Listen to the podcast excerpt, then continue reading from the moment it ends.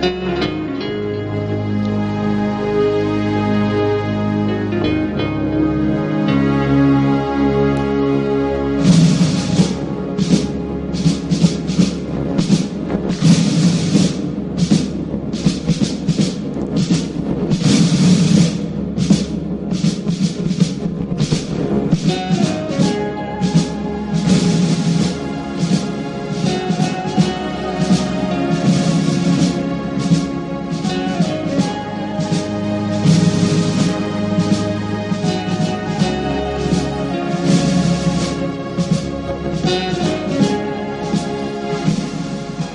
como decíamos eh, en nuestro sumario del comienzo, hoy vamos a conocer a un hombre de acción, alguien que, que sabe mucho de montaña, de cuevas, sabe mucho de espeleología, de pintura rupestre, en fin, de muchas cosas más.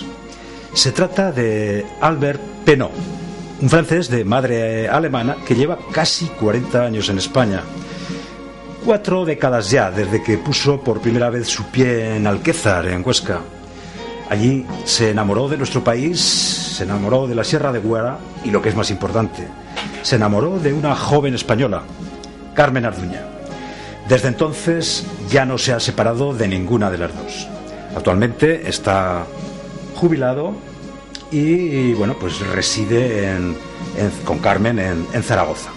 Hola Albert, Buenas tardes, gracias por atendernos. Espero que, te sientas cómodo con nosotros. ¿Cómo estás? Hola, buenas tardes, Manuel. Perfectamente. Muy bien.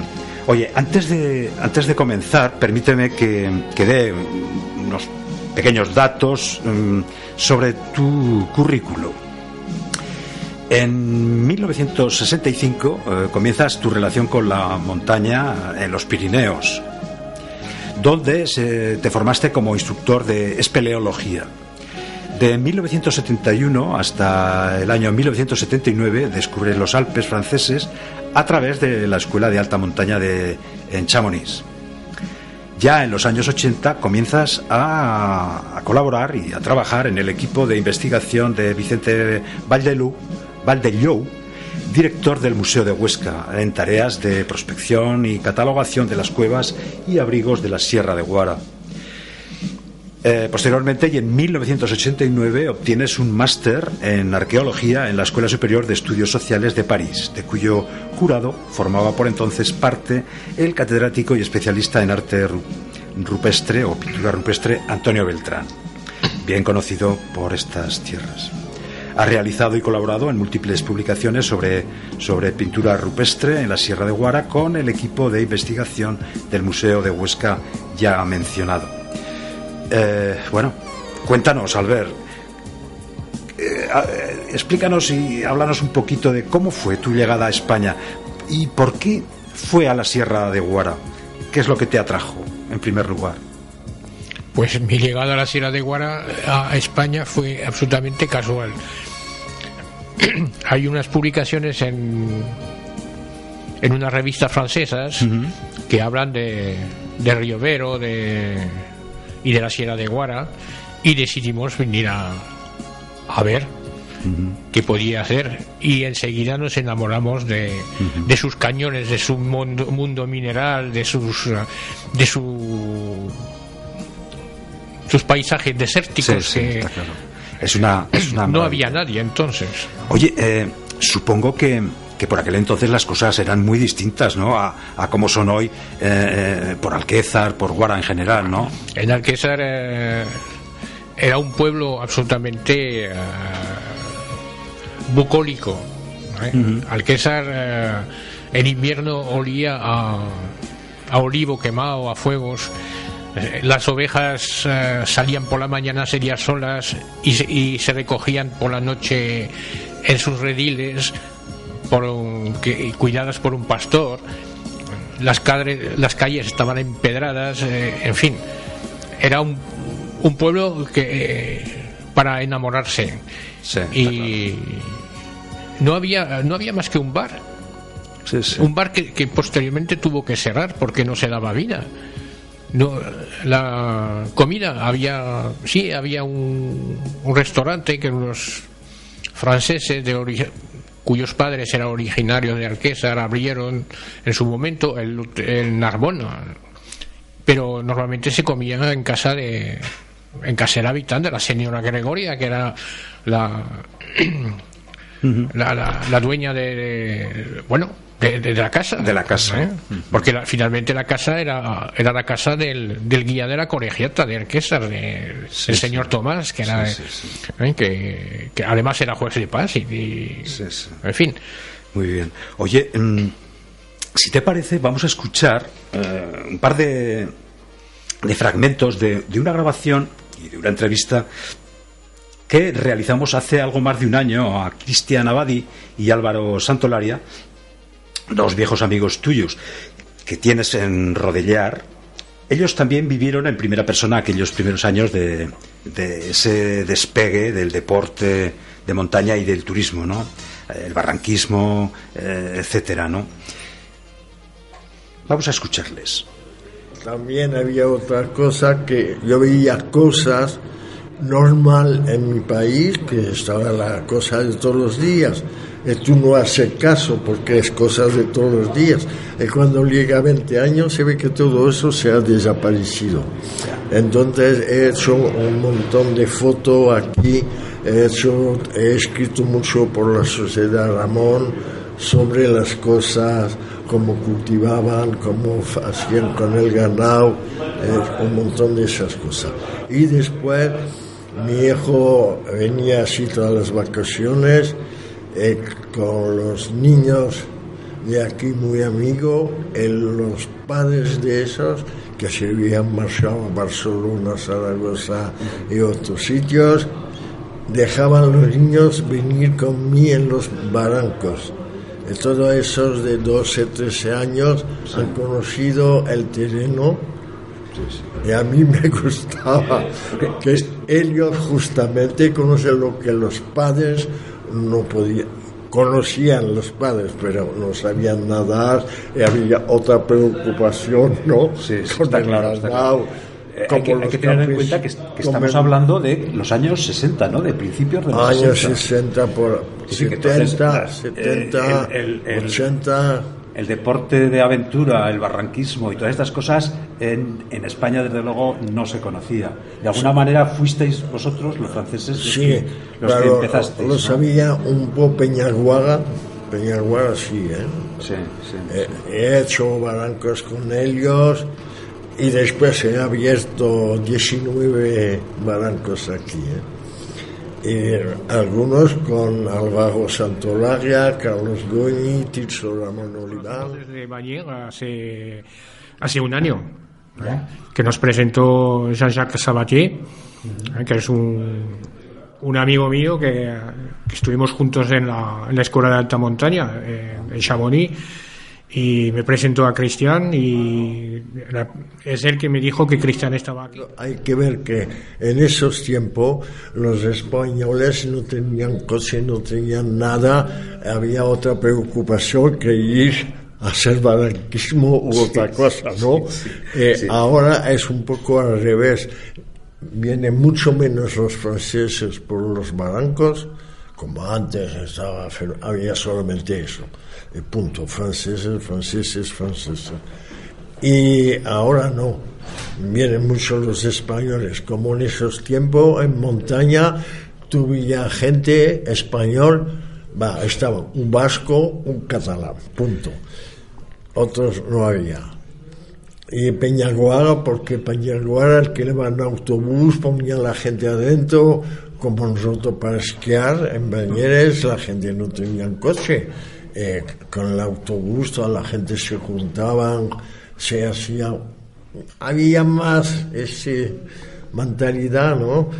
Todos como en el Macuto, al refugio del club de esquí, ponen los Macutos en la mesa, a ir a esquiar, después volver a comer, pero se ponían los Macutos y cada uno comía otra cosa que lo que había traído. Pero eh, había esa mente que se ha perdido, es más individualista ahora. ¿eh? Sí, sí, ese espíritu solidario de compartir y Eh, eh, tal, me temo empezamos, que sí, eh, en aquellos se tiempos, está perdiendo o se ha perdido. Pues nosotros pertenecíamos, yo pertenecía al Club de Espeleología de Pellaguara y empezamos a hacer descenso de barrancos, porque eh, todos estos barrancos no se conocían, eran vírgenes prácticamente. De hecho, pues tenemos un montón de barrancos que los hicimos nosotros ¿no? Eh, al principio, que se abrieron. Porque dentro del Club de Espeleología, pues empezamos a dejar un poco de cuevas y compaginar cuevas con barrancos, ¿no? Y hacer descenso de barrancos y por ahí, ¿no?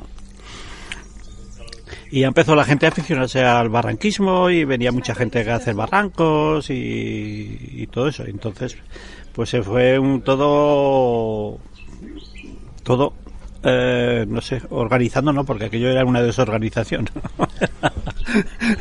No, no, pero lo, lo que está claro es que ahí comenzó todo el auge que, que, Eso, bueno, que en este momento eh, tiene Exacto, esto. no. Mira, que en esos tiempos se decía barranquismo en no cañonín. Y total, que yo y, y- y mi cuadrilla de amigos pues hicimos los principales descensos de barrancos. O sea, se abrieron los barrancos y ya. Y, y entonces, pues en los años 80 ya que esto era ya impresionante, la cantidad de gente que venía. Y, la gente venía, dejaba cantidad de basuras en verano, se llenaba todo esto por todos los sitios, gente acampada, las bordas estaban todas ocupadas, que se estaban muchas cayendo en unas condiciones malísimas. Era todo una selva. Eran todo campos y todo que se habían dejado de cultivar hacía 20 años antes. Y la mayor parte pues estaba todo selvático. No había quien entrar a ningún sitio. Con esta desorganización que había, pues entonces aquí la Diputación intervino un poco. Porque yo en, los años, en, el, en el 1080 dejé de trabajar en la empresa que trabajaba y me fui con la intención de dedicarme a guía de barrancos o guía de montaña o dedicarme expresamente a la montaña, ya que en aquellos tiempos era mucho más difícil que ahora. Porque ahora, pues, eh, de trabajador de guías trabaja mucha gente, pero entonces éramos tres o cuatro en toda la provincia de Huesca que empezamos a trabajar de cosas de estas, ¿no? Y yo me instalé aquí en Rodellar, mm, coincidido con, con Cristian Abadí, que, que nos habíamos hecho amigos hacía un año o dos años, porque íbamos ya juntos de barrancos a todos los sitios y demás.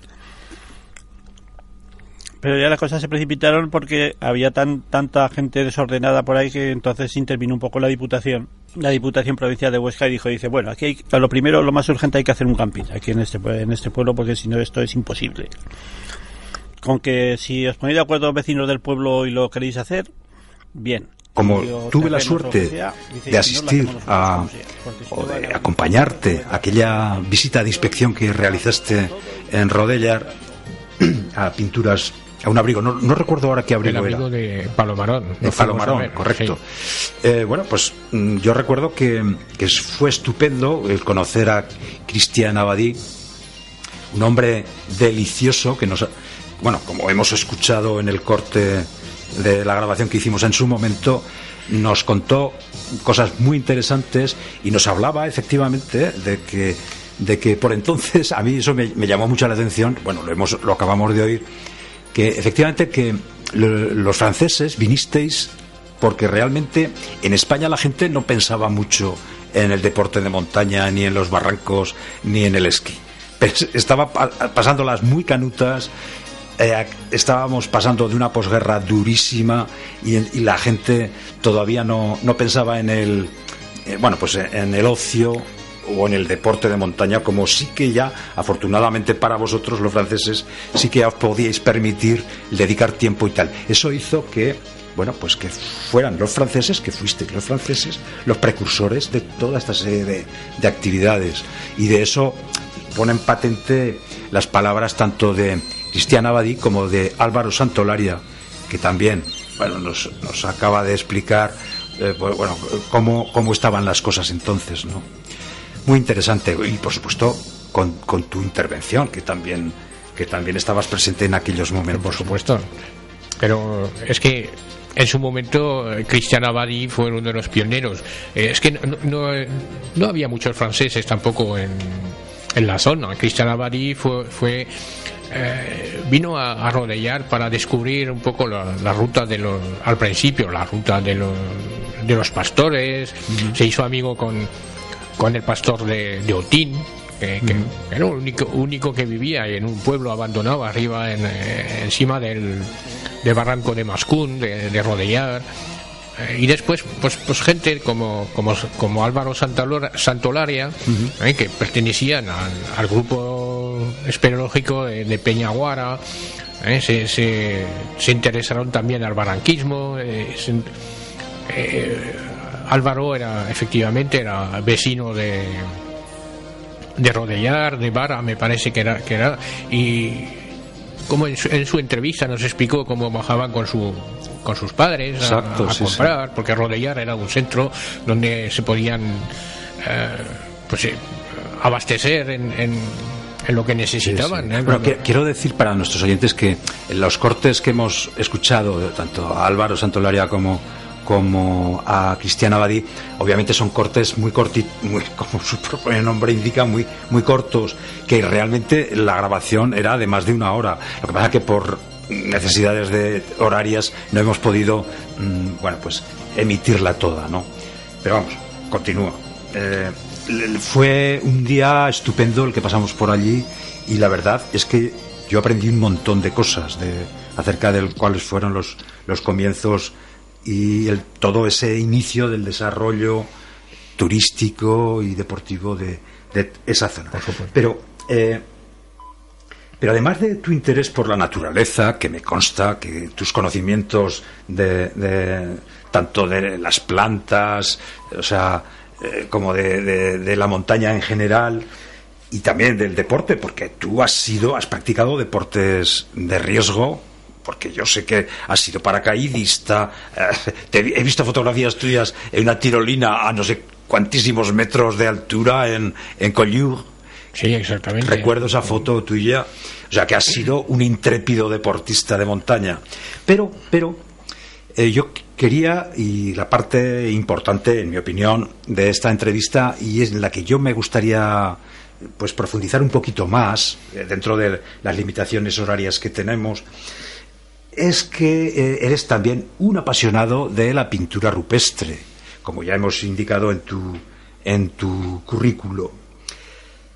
Hablemos un poco de esto. Mm, ¿Cómo llegas a contactar eh, por aquel entonces con el Museo de Huesca y con Vicente Valdellou, su director? Pues eh, mira, yo con Carmen, con Carmen eh, tuvimos durante varios años tuvimos una relación epistolar bastante importante y efectivamente eh, me envió unos artículos de Carmen sabía que que yo era un, apasionado del arte rupestre, que esto me viene de, de pequeño, porque a la edad de 5 o 6 años tuve la ocasión con, con mis tíos de entrar en la cueva de Pechmerle que en Cabrané en Francia donde yo estaba de vacaciones y me quedé absolutamente impactado por este mundo mineral, primera cosa por, por las cuevas que, y como tenía un maestro que era también espeleólogo y, y, arqueólogo, pues un poco me venía ya el virus de ya me estaba inculcando este virus que no sabía yo que, me iba a, atrapar de esa forma. atrapar de esta forma. ¿eh? Y entonces únicamente la ver el friso de los caballos de Pechmerle es, es absolutamente impresionante. No sé. Y eso me quedó impactando. intentaremos, para que nuestros oyentes puedan mm, verlo, colocar en, en, la web del programa alguna imagen de lo que tú estás relatando.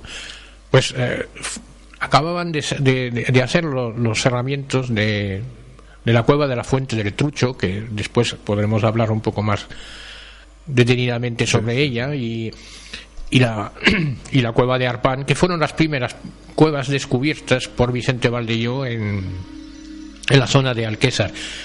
Porque la zona de Alquésar finalmente... Eh, son también unos franceses que iniciaron un poco los primeros descubrimientos. ¿eh? Pierre Menviel eh, estuvo hablando de, la zona de, del galinero, de, de las escaleretas, y, son Lo que pasa que Antonio Beltrán, cuando se enteró que Pierre Menvier quiso quería hacer unos trabajos ahí, se adelantó Ya. ¿eh? y con la Universidad de Zaragoza hicieron los trabajos. Ya. ¿eh? De dejarlo un poco, pero hay que reconocer que también fueron unos franceses que se interesaron los primeros un poco por la, la pintura rupestre de la zona, con estas pocas pinturas que se conocían en su momento. Muy bien. Oye, em, disculpa, Albert, mm, tenemos costumbre siempre en el programa de hacer un pequeño descansillo en la entrevista y además ambientarlo con música elegida por, por el- nuestro invitado. En este caso, Albert ha querido que, que la música que ambiente la entrevista sea de Vangelis. Por cierto, ¿por qué Vangelis? Vangelis porque porque Vangelis lo descubrí eh, la primer- el primer disco que descubrí de Vangelis se llamaba El Apocalipsis de los animales y Ah, eh, era era un disco que, que, me, que me impactó mucho y después Vangelis como hizo muchas películas de bueno eh, películas no hizo unas como eh, Bandas sonoras, sí. los eh, bandas sonoras eh, cómo se llama la carros de fuego no, Runner etcétera, etcétera, eh, que, que, que son muy a mí me encantan Muy bien. Oye, ¿Eh? vamos a escuchar una y así te dejamos un poquito descanso, ¿vale?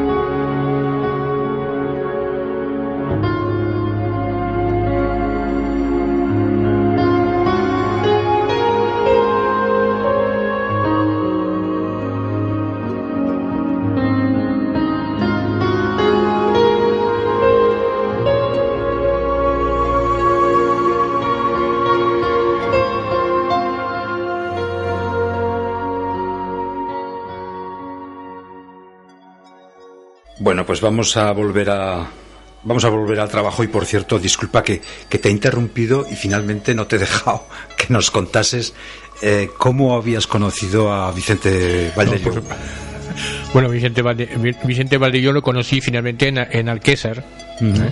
que, porque yo paseando detrás de unas cuevas que hay de- en el barranco de la fuente que se llaman las fuente, las cuevas palomeras y paseando vi que había unas pinturas. Entonces eh, como aprovechando la presencia de Vicente Valdelló en, en Alquésar que, estaba prospectando ahí con con una con otras gentes pues eh, lo invité a a visitar las pinturas estas y entonces y enseguida hicimos Es bueno, decir, que él desconocía las pinturas. no, él no las conocía, las conocía yo. Las- Por eso, por eso, que él, él las desconocía. La desconocía. Ah. Entonces eh, fuimos a ver las pinturas, hicimos relación y bueno, pues, pues vino, se vino a casa, estuvimos hablando. Él había descubierto mientras otras pinturas, las pinturas fabulosas levantinas, en la cueva de Muriecho, unas, unas escenas de, de baile y de, de captura de ciervo preciosas que aún estaban in- inéditas. Me, las, me, me trajo unas fotos. eh, eh, a casa cuando estuvimos hablando, etcétera. Y en fin, a partir de allí, pues eh, fue el arranque de, de nuestra colaboración, de nuestro Sí, sí. durante más de 30 años. Y, y- hasta, y es cuando entraste en contacto a través Claro. de él con el Museo de Huesca. ah, exactamente, hasta su fallecimiento hace cuatro años, el 31 de octubre de hace cuatro años. Oye, eh, ¿como cuántos, eh, más o menos, ¿no? ¿Como cuántos abrigos o, o cuevas y, y cuántas pinturas llegasteis a, a catalogar? Pues actualmente debe haber más de 70 cuevas, eh, abrigos con pinturas. Caramba. Sí, Se- porque era- 70. Sí, sí. Lo que pasa es que Y, eso lo tenéis datado también y... Sí, sí, eh, la, la bueno, una con la cueva paleolítica de la Fuente del Trucho es, única en Aragón. Es, eh, no, no hay otra. Y tenemos ahí una, los, los caballos pintados, unas manos en negativos, los caballos pintados casi más antiguos de la península ibérica. Y después tenemos pintura levantina en varios abrigos y finalmente pintura esquemática en todos los restos de los abrigos. Quiere decir que este, esta zona de, de, de Riovero, de la Sierra de Guara, es una especie de, de crisol de, de culturas y de, como decía Vicente Valdelló en, en un bueno, en una entrevista decía que como si la, eh, los pintores se hubieran volver, vuel- vuelto locos y empezaran a pintar como locos ahí en todo Ya. eh, en Sí, esta sí, sí, zona. sí. Es Si decir, hubieran hecho allí un congreso. pues efectivamente, un congreso de pintores, pero durante miles de años, porque esto no, son- Claro, claro, claro. no, no es eh, toda la misma época. La verdad es que es eh, apasionante eh, el tema. Oye, y es inevitable la pregunta. Este tipo de curiosidades es, son, es muy tópico, pero hay que hacerlo. Eh, De, todas las que hay en la Sierra de Guara, ¿cuál, ¿qué abrigo o qué zona crees tú que es la más hermosa, la más bonita para, para visitar? Lo digo pensando un poco en nuestros oyentes, ¿no? Bueno, pues eh, visi- visitar de toda manera eh, la- las eh, pinturas y los abrigos de toda la zona de Parque Cultural del Río Vero, que se fundó hace 25 años ahora, está bajo la, la jurisdicción de, de- del Somontano, de la, ¿cómo se llama? De la, de la mancomunidad del Somontano. Sí, de sí, la- sí, y son de ellos que hay varios varias pintu- eh, cuevas que están abiertos al público ¿eh? con la cueva de Barfaluí la cueva de, de Arpan y últimamente la cueva la cueva de Lesina ¿eh? superior que impresionante por su situación más que- eh, por sus pinturas, por supuesto, que, es, que han sido, y, ma- y la- y los abrigos de Mayata, por, que, se- que han sido los primeros que, que han sido, vamos a decir, preparados para poder acoger público. Ya. Y Muy bien, oye, es que, eh, un poco volviendo a las personas, ¿no? Porque creo que siempre es importante. Eh, supongo que, eh, bueno, trabajabais en equipo, aparte de, de Vicente Valdellou, que ya lo, lo has comentado. Había más gente, ¿no? Y supongo que incluso había lugareños o gente del lugar que Sí. también colaboraba en las tareas, ¿no? pues, eh, hombre, colaborar, eh, al menos estaban acompañando y pues hubo el, párroco de Alquésar, eh, José María Cabrero, que acompañó a Vicente, por ejemplo, a descubrir la cueva de Regasens en el 83 o por ahí. Y otro personaje muy, muy típico, muy, muy curioso, eh, Lorenzo Castillo, que fue en todo momento el, el guía el de Vicente, que lo acompañaba a todos los sitios y, y siempre estaba con Vicente. Cuando Vicente iba al Quesar, pues eh, Lorenzo estaba con él. Eh, y Lorenzo, como de pequeño, había sido pastor en todo en la zona esa. Pues eh, lo acompañaba a todos los sitios y se sabía todos los caminos. Era una persona muy curiosa. Era tractorista del pueblo, era enterador también. y pero bueno, acompañaba a Vicente y, y por ejemplo en cuando descubrió, cuando se fuimos a ver los, abrigos de Litonares, él quiso entrar primero en la, en la cueva esa porque allí había dormido y se había alojado de pequeño, pero nunca había visto pinturas. Y nada más entrar, como ya tenía un poco de costumbre de, de estar con nosotros y de de ver pinturas, pues enseguida vio que había unas pinturas. Ah, sí, sí, que es que es una cuestión a, su manera llegó a ser un entendido en el tema. es una cuestión de costumbre también, porque claro, o te fijas o no.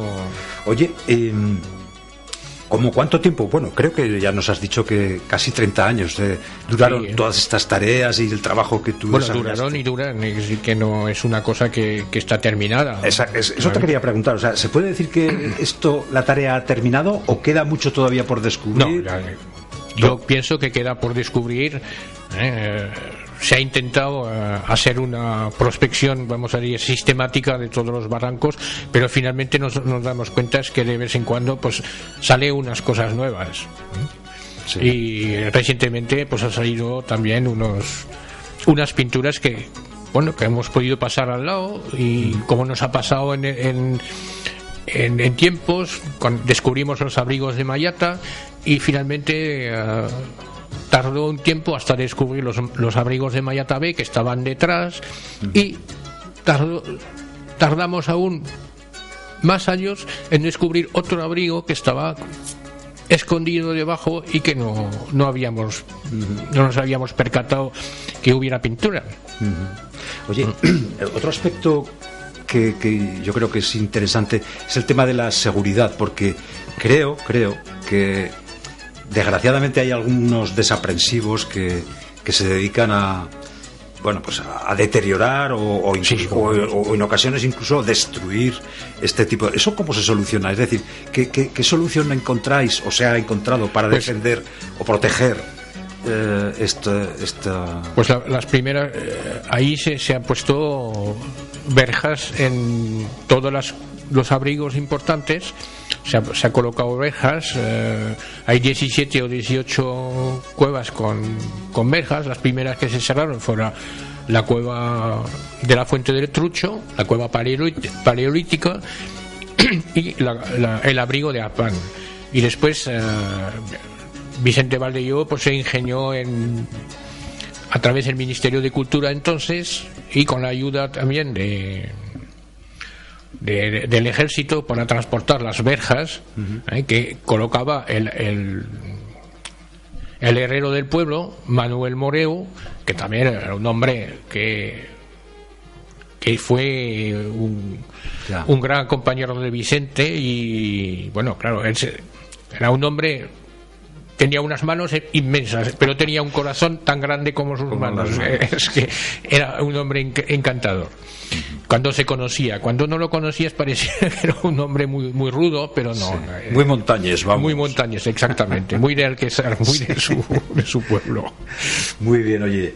Un poco eh, de cara a nuestros oyentes nuevamente, ¿qué consejo nos darías? O sea, para, por orientarles, supongo que existe vamos, me consta que existe algún centro de interpretación o incluso que existirá alguna guía. Un poco, ¿de qué manera se pueden visitar? Pues como, como estamos diciendo, hay, hay eh, abrigos que están preparados para eh, acoger al, público y esto se hace a través del centro de interpretación de, del arte rupestre que que está en Colungo. En Colungo. eh, que depende de, de la, de la manco- del Somontano, de, De la, la- manco- sí, de sí, la sí, comunidad sí, de, Somo- de- de Somontano. Bueno, pues que quede claro, que, queridos oyentes, ya sabéis, no os lo perdáis porque mm, desde luego merece la pena el pasar un día viendo eh, este tipo de abrigos porque realmente es muy interesante. Oye, yo, si me permites, voy a, a dar lectura a un fragmento de una publicación que tú mismo me- en su momento me, me- me comentaste, de Vicente Valdellou, que a mí personalmente me ha, gustado mucho. ¿no? Eh, la publicación es, la titula Arte rupestre en el Vero y, la publicó en el año 2009. Y, dice así, entre otras muchas cosas, claro. Esto es simplemente un fragmento. Sepa el lector, convertido en viajero, que al hollar con sus pies los sobrecogedores paisajes de los cañones del río Vero, se estará adentrando en un mundo de evocaciones remotas, de ancestrales y primitivas raigambres. Por estos mismos lugares, unos cuantos miles de años atrás, pulularon unos seres humanos cuyas ideas o creaciones les llevaron a plasmar sobre las paredes de estas cuevas y de estos abrigos rocosos un amplio abanico de manifestaciones pictóricas, las cuales hoy por hoy constituyen uno de los legados arqueológicos más importantes del mundo. Eh, fin de la cita. Creo que es un precioso texto que nos invita a todos a conocer y sobre todo a respetar más el importante patrimonio en pintura o arte rupestre que existe en nuestra tierra, ¿no, Albert? Por supuesto, hay que la verdad es que... hay que dar a conocer este este patrimonio que es, que es enorme además eh, y es único. Ahí en la zona de, de Guara es un, un patrimonio absolutamente eh, tremendo. Hay una una coexistencia de, de estilos y de de vivencias eh, único creo ¿eh? Muy bien, Albert. Oye, por cierto, sabemos que estás jubilado, felizmente jubilado, pero sabemos también que no paras de hacer cosas. Cuéntanos, ¿qué, qué estás preparando? ¿Qué- ¿Tienes algo en proyecto? Pues sí, eh, pues, pues estamos con Pedro Ayuso y, y María José entre otras, María José Calvo, que, que son un poco los, los tres que hacíamos parte, el equipo, que formábamos el equipo de, de Vicente Valdello en, desde hace 30 años. Pues eh, estamos preparando el, el corpus del arte rupestre en, en, las- en la provincia de Huesca, que desgraciadamente Vicente no tuvo tiempo de, de, de culminar porque por su prematura fallecimiento. ¿no? Y bueno, pues esto- ahí efectivamente hay otros artículos, hay, hay ot- otras cuevas, abrigos que no están publicados, que intentamos poco a poco publicar y, y dar, a, dar a conocer. Muy bien, Albert. Pues oye, tenemos que ir terminando la entrevista. La verdad es que nos encantaría poder seguir hablando mucho más tiempo de, de este precioso tema, pero nos estamos quedando sin tiempo.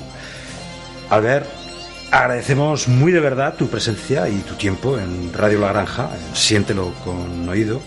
Y eh, esperamos que cuando presentes alguna nueva publicación, pues oye, vengas a este programa a informar a todos nuestros oyentes ten claro que esta será siempre tu casa. Eh, pero antes de despedirte y, y ya cerrar, vamos a escuchar un poquito una música que también tú mismo me has, me has prescrito, es Virgin, porque además yo creo que, que te define como personaje. El Virgin es un personaje también muy interesante y sobre todo es una música preciosa que nos habla de la mañana, de la esperanza y, bueno, muy, muy bonita. La, la escuchamos y ya nos decimos adiós. Vamos a escuchar Virgin.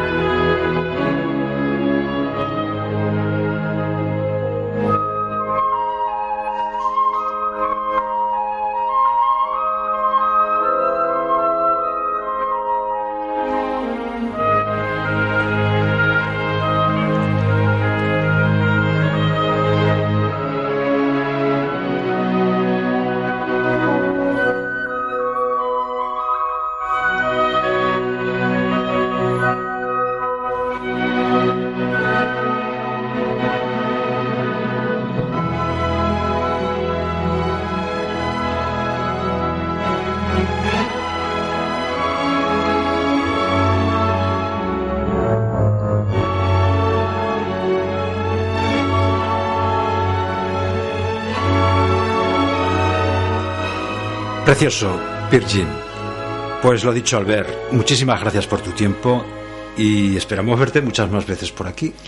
Pues que todo sea para dar a conocer el arte rupestre Claro en la zona de, de Guara. Muchas gracias, Manuel. Venga. Y ahí estaré. A ti.